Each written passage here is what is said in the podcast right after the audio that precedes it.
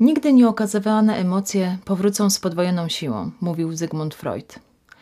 A z nieokazywanych emocji powstaje on, zły i niefajny, wcześniej wspomniany już w podcaście odcinek o gniewie, który serdecznie polecam. Emocjami pasjonuję się odkąd urodziły się dzieci. To ten czas, kiedy moje emocje bardzo się zmieniły i nasiliły, a także zaczęłam je odkrywać na nowo, w zachowaniach i próbie interpretacji wszystkich okazywanych emocji noworodka. Podejrzewam, że wszystkie mamy słyszały nazwisko nieżyjącego już Jaspera Jula, słynnego duńskiego terapeuty rodziny i pedagoga. Bardzo pomogły mi we wczesnym macierzyństwie jego rady na temat emocji. Mówił: Nie należy dziecka specjalnie uspokajać, odwracać jego uwagi czy gorączkowo pocieszać, lecz po prostu dać mu czas na wyrażenie swoich uczuć. To dla niego ważne doświadczenie.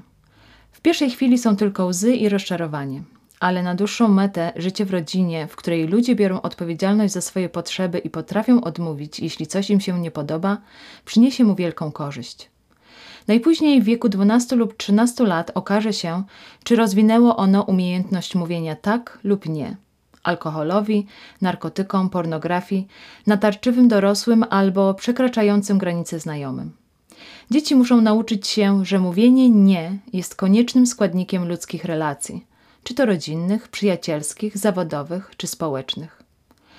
Będąc rodzicem, a zwłaszcza matką, z czasem opanowujemy wszystkie 34 tysiące unikalnych emocji, które zostały stworzone przez profesora psychologii Roberta Plucznika. Dziękować Bogu na końcu postawił on na doświadczenie i skrócenie tej tysięcznej listy tylko do ośmiu podstawowych emocji. To właśnie gniew, strach, smutek, radość, wstręt, zaskoczenie, zaufanie i oczekiwanie. Różne rodzaje emocji to także wstręt, obrzydzenie, podniecenie, zadowolenie, wstyd, wina, przyjemność, pogarda, zainteresowanie, nuda, duma, zakłopotanie, groza, rozczarowanie, podziw, zawiść, miłość, samotność. I tylko od nas zależy, które z tych emocji nami pokierują czy damy upust negatywnym czy pozytywnym emocjom. Zaś wspomniana na początku teoria Freuda, nigdy nieokazywane emocje wrócą z podwojoną siłą, sugeruje, że na ludzkie zachowania wpływają nieświadome wspomnienia, myśli i pragnienia. Mówi, że trzymanie emocji w ryzach jest jak bomba zagarowa, która kiedyś, no wiecie, wybuchnie. W pewnym momencie życia każdego człowieka doświadczamy emocji i nastrojów szczęścia, smutku, złości, pozytywności lub negatywności. Te doświadczenia mogą być wywołane przez wiele przyczyn, a każda z nich jest odzwierciedlana przez pewną jednostkę w pewnym okresie czasu. Psychologiczny proces wyrażania nastrojów i emocji jest naturalnym zjawiskiem. Czym różnią się nastroje i emocje? Najbardziej podstawową odpowiedzią jest ilość czasu, przez jaki ma miejsce każda ekspresja nastroju w porównaniu z emocjami. Emocja to krótkotrwałe uczucie, które pochodzi ze znanej przyczyny lub ze sposobu, w jaki dana osoba czuje się w określonym czasie. Emocje mogą decydować o tym, jak dana osoba zachowuje się przez pewien czas poprzez język ciała, nagły wyraz twarzy i podejmowanie decyzji.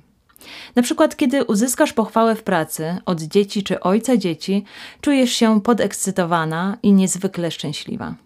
Szczęście, które czujesz, jest emocją. Kiedy zostajesz porzucona przez partnera, czujesz smutek. Kiedy nie otrzymujesz czego pragniesz, gniew. Nastroje są wynikiem wielu emocji i może upłynąć dużo czasu, zanim staną się zauważalne. Różne rodzaje nastrojów mogą być spowodowane różnymi rodzajami emocji. Nie jest konieczne, aby dana osoba cały czas odczuwała określoną emocję. Emocje są dynamiczne, stąd uczucie szczęścia w jednym przypadku i smutku w drugim jest normalne. Badania zidentyfikowały i podzieliły emocje na różne części. Różne rodzaje emocji zostały przedstawione przez różnych specjalistów na przestrzeni historii ludzkości. Wikipedia mówi, że w 1972 roku Paul Ekman doszedł do wniosku, że istnieje sześć rodzajów emocji: strach, wstręt, złość, zdziwienie, szczęście i smutek. W drugiej połowie lat 80. Robert Plucznik odkrył nowy system klasyfikacji emocji zwany kołem emocji. Model pokazuje, że emocje można łączyć i mieszać. Pod koniec lat 90. Ekman rozszerzył swoją listę emocji o kilka innych, takich jak zakłopotanie, wstyd, podniecenie, duma, satysfakcja i rozbawienie. Aby głębiej zrozumieć emocje, musimy skupić się na trzech kluczowych elementach: subiektywnym doświadczeniu, reakcji psychologicznej i reakcji behawioralnej. Eksperci uważają, że istnieją pewne fundamentalne emocje, które ludzie odczuwają niezależnie od pochodzenia i kultury. Na przykład gniew jest emocją, którą ludzie mogą odczuwać na różnych etapach swojego życia. Osoby o porywczym temperamencie mają szybko się złościć w porównaniu z osobami, które nie mają problemów z temperamentem. Ponadto nie jest konieczne, abyśmy za każdym razem doświadczali czystych form emocji. W niektórych sytuacjach możemy doświadczyć emocji, która jest mieszanką dwóch lub więcej. Na przykład, kiedy zaczynasz nową pracę, możesz początkowo czuć się radosny i podekscytowany, ale wraz z wiekiem Twoje podekscytowanie i radość zmniejsza się. Emocje bezpośrednio wpływają na stan fizjologiczny naszego organizmu. Na przykład czasami nasz żołądek podskakuje z niepokoju, co pośrednio wpływa na tętno i wywołuje strach. Tak więc niepokój i strach powodują niedozwolone reakcje fizjologiczne w naszych ciałach. Nasz układ nerwowy jest zaprojektowany do obsługi reakcji fizycznych, takich jak przepływ krwi i trawienie. Kiedy ciało staje w obliczu zagrożenia, te reakcje automatycznie przygotowują nasze ciało do pozbycia się niebezpieczeństwa lub stawiania czoła niebezpieczeństwu. Reakcja behawioralna jest elementem emocji, z którym jesteś zaznajomiony. Istoty ludzkie spędzają ogromną ilość czasu na interpretowaniu ekspresji emocjonalnej otaczających ich ludzi.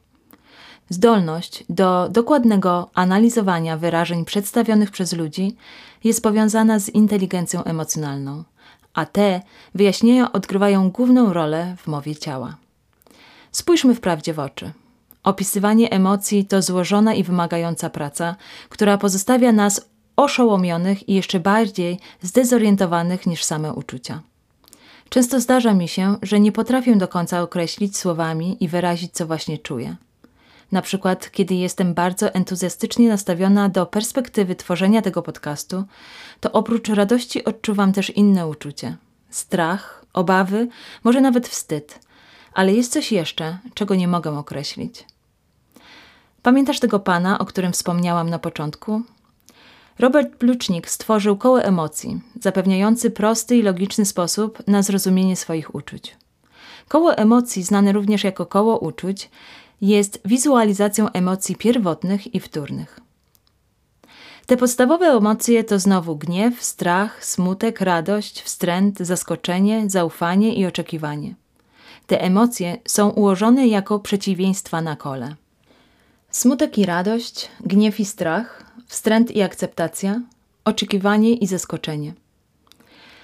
Teoria Plucznika głosi, że ludzie nie mogą jednocześnie doświadczać przeciwnych emocji. Mogą jednak dzielić się mieszankami emocji, łącząc emocje obok siebie na kole uczuć.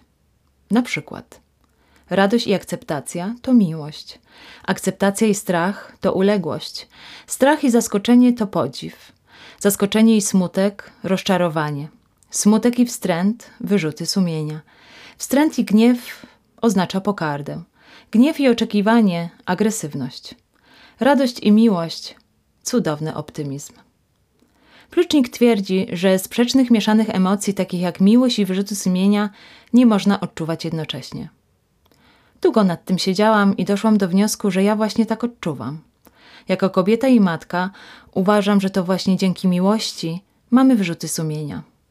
Przecież gdybym nie kochała, to nie sabotażowałabym siebie za wszystko, co zrobiłam i powiedziałam. W negatywny sposób osobom, które są mi najbliższe. Jak myślisz? W głowie mi się nie mieści. Inside Out, film z 2015 roku, w cudowny sposób przypomina nam, abyśmy objęli całość nas samych, pozwolili sobie na to, by nie być w porządku i że musimy dać ludziom wokół nas szansę na przepracowanie ich emocjonalnych problemów. Nie chodzi o to, by unikać nieprzyjemnych uczuć, ale raczej iść w ich kierunku, aby być szczerym wobec siebie i rozwijać się. Emocje nie są dobre ani złe. Wszystkie emocje są częścią naszego doświadczenia. Nie możesz doświadczyć radości bez smutku, pokoju bez złości i odwagi bez strachu. Życie dlatego jest bogatsze, gdy musimy sobie radzić zarówno w ciemności, jak i w świetle. Wiem, bo sama się na tym łapię. Często oczekuję od innych, że będą czuć, działać i robić tak jak ja. Ale to przecież moje osobiste przeżycia i wspomnienia wyzwalają, motywują i powodują zmianę w moim życiu. Tak samo jest ze wszystkimi innymi. Każdy jest indywidualny i wyjątkowy w życiu. Nawet jeśli wydaje nam się, że znamy kogoś dobrze, do końca nie znamy wszystkich zawiłości, które miały miejsce w jego życiu. Każda osoba ma swój własny zestaw podstawowych wspomnień, a niektóre z nich mogą być bolesne, smutne lub pełne niepokoju. Daj sobie i ludziom przestrzeń, aby poczuli to, co czują i okazywali je w granicach Twojej osobistej wyrozumiałości. Bo emocje popychają ludzi do podejmowania decyzji, które mogą okazać się dla nich nieproduktywne. Często, kiedy kierujemy się emocjami, tracimy racjonalne myślenie. Kiedy tak się dzieje, istnieje prawdopodobieństwo, że podejmiemy decyzję, która nie jest dla nas trafna. Dlatego powinniśmy wiedzieć, jak kontrolować emocje.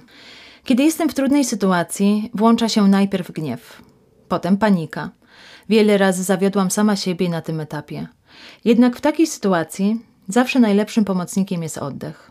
Kiedy bierzemy głębokie oddechy, do mózgu pompowana jest większa ilość tlenu, a zatem negatywne emocje związane z niewykonaniem zadania znikają. Często jestem zła, bo sprzeciwiam się sytuacji, w której się znalazłam. Wyrażanie złości jest całkowicie normalne i jednym z najlepszych sposobów na pozbycie się stresu. Ale tak jak wspomniałam wcześniej, wszystko w granicach szacunku do siebie i osób zainteresowanych. Przede wszystkim powinniśmy skupić się na zagłębieniu się w problem i zidentyfikować przyczyny emocji, ponieważ kopanie głęboko i znalezienie przyczyny emocji doprowadzi nas do kontrolowania jej następnym razem. Największym problemem w kontrolowaniu emocji jest nasze ludzkie umiłowanie negatywności. Moim zdaniem Polacy są w tym mistrzami świata. Negatywność jest powszechną emocją. Kiedy stajemy w obliczu trudnych sytuacji, istnieje prawdopodobieństwo, że wkradną się negatywne myśli. Zazwyczaj analizujemy nasze uczucia, gdy czujemy się źle lub nie jesteśmy w najlepszej formie. Poszukajmy wówczas takich, które pomogą nam docenić życie radość, wdzięczność, duma, pewność siebie czy kreatywność. Skupić się na podążaniu za procesem, a nie za rezultatem danych emocji. Wniosek: emocje odgrywają ważną rolę w życiu człowieka. Osoba, która potrafi kontrolować swoje emocje w trudnych sytuacjach, z pewnością wygra więcej bitew w ciągu swojego życia. Ale kontrolowanie emocji na każdym etapie życia nie jest właściwym sposobem na zdrowe życie ponieważ jeśli nieustannie zabijasz emocje, to energia, którą niosą, jest marnowana, a co za tym idzie, obniża się funkcjonowanie mózgu i jak mówi Zygmunt Freud, nigdy nieokazywane emocje powrócą z podwojoną siłą. Dlatego między emocjami należy zachować idealną równowagę. Powodzenia!